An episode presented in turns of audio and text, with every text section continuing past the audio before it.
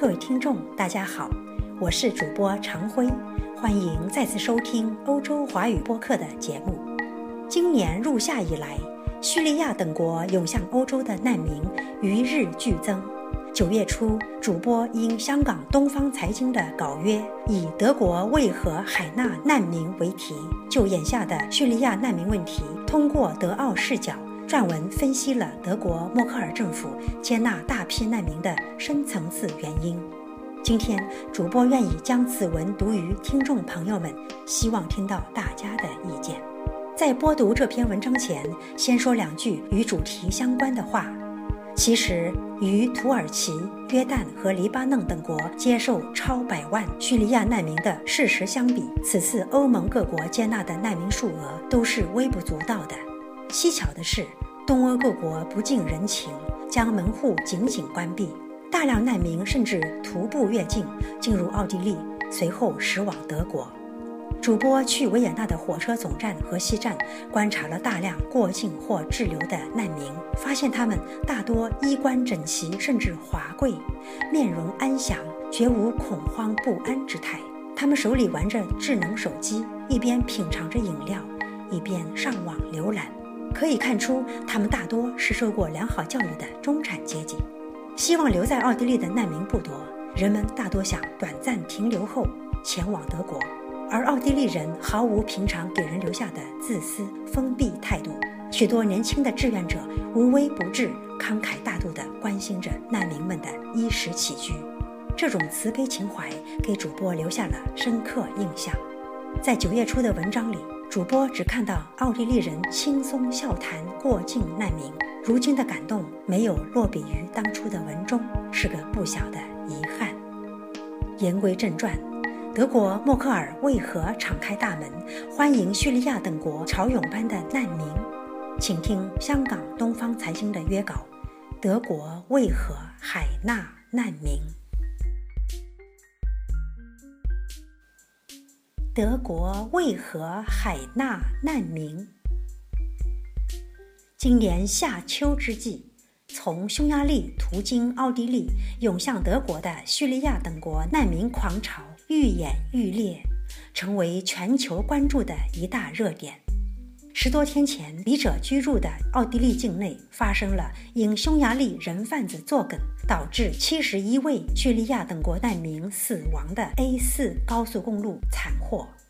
眼下每天上演的难民过境戏，似乎成了奥地利民众茶余饭后的谈资。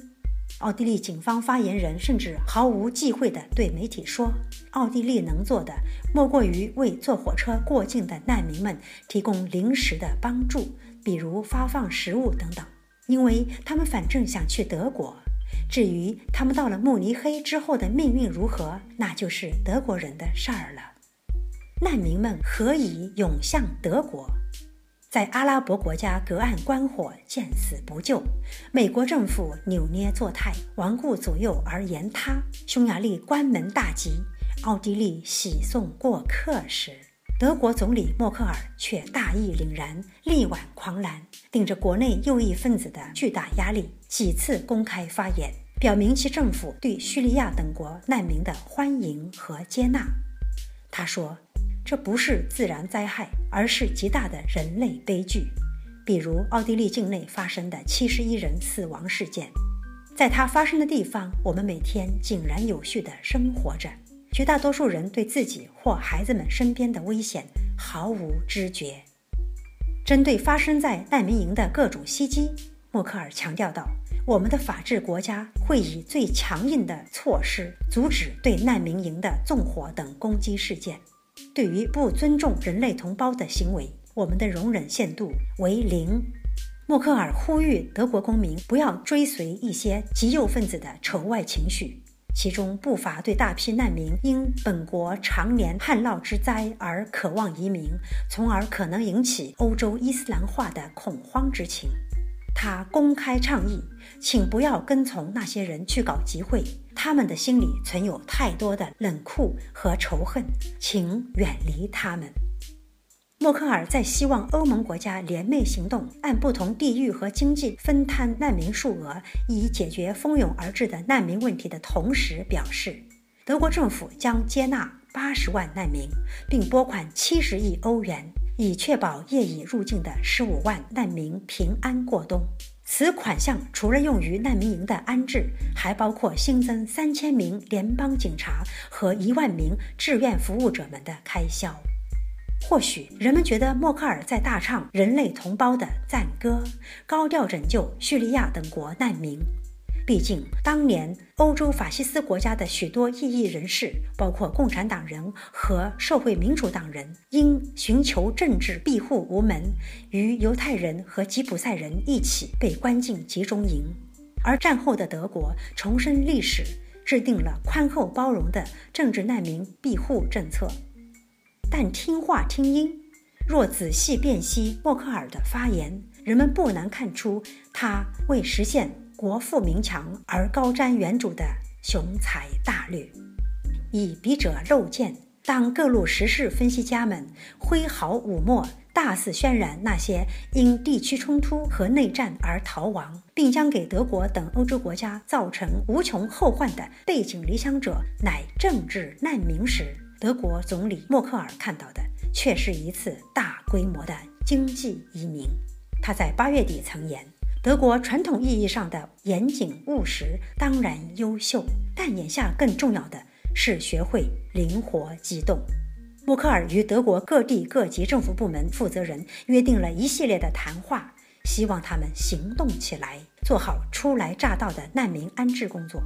他说：“德国正在接受一项全民性的大任务，那就是如何以最快的速度让难民们安家落户，找到新的生活定位。比如，德国需要强化教育一大批语言教师，以便入境的大小难民首先解决语言问题。”默克尔信心十足地面对这个挑战，他甚至为之做了以下比较。在挽救银行业危机的问题上，我们不日之内便拿出解决方案，竞合之势不也打了个短平快吗？笔者思忖：若非德国的经济面临巨大的劳工短缺，默克尔何以会如此大动干戈、逆流而上？不久前，奥地利的一份市场调研分析报告指出，如果不解决劳动力问题，截止2050年。德国的劳动力市场资源将短缺百分之四十，相对而言，奥地利到了同期只将短缺百分之三。也就是说，奥地利人欢送难民事出有因，而德国人欢迎难民更是出于经济考虑。德国的经济现状面临的几大瓶颈。包括退休金领取年龄的不断延后、女性就业比例不断攀升和企业大量外移等等。德国多年以来的低生育导致人口负增长，现有劳动力远远不能满足市场需求，要求女性也纷纷就业，与男性一起顶天立地。这或许有助于女性经济独立，但不利于国家劳动力资源的后备储蓄。即便如此，劳动力还是捉襟见肘，退休年龄被不断延迟。同时，大量企业异国求生、异地生产，资方将工厂机器和资金转移到劳动力充裕且低廉的国家和地区，严重影响了德国本土的经济活力。从欧盟整体看来，若要维持现有竞争力和发展速度，以保证足够的所得税来支付养老金。那么，欧盟各国在二零五零年之前必须吸纳约四千五百万新移民。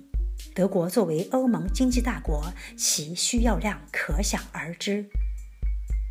更为关键的是，从历史上看，大多数移民或难民往往正值中青年时期，可以随时投入劳动。此次叙利亚等国的难民潮也不例外。德国政府一次性接纳几十万难民，看好的应该是这些年轻人口。他们在母土被培养成人，到了德国已是成熟的就业者。这么好的就业大军送上门来，为何不额手相庆，开了大门热烈欢迎？不过，若将默克尔政府此举完全定位为经济利益所然，则有失公允。默克尔曾被世人讥讽为犹豫不决之人，甚至沦为美国的跟屁虫，附庸般与美国一道主张推翻叙利亚阿萨德政权，甚至也把恐怖分子描述为民主斗士。这两年，众所周知的几千名欧洲伊斯兰激进青年前往土耳其和约旦等地接受战训，并投入叙利亚颠覆战的怪象，让欧洲人脊梁骨发寒。而眼下的默克尔如此果敢决意、运筹帷幄，并叱咤风云，以真知灼见显现伟大政治家的英雄气概，可谓不失时机的给二战后的德国形象加足了一次筹码，令其大大升华。当年的德国纳粹政府让百万人流离失所，如今的德国政府又在让百万人重建家园。从逃离德国到逃往德国，历史与现实成为彼此的参照物。在政治意义上，德国政府此番海纳叙利亚难民，对默克尔今后政途的盖棺论定，无疑具有画龙点睛的关键意义。各位听众，今天的节目到此结束，感谢收听，我们下次。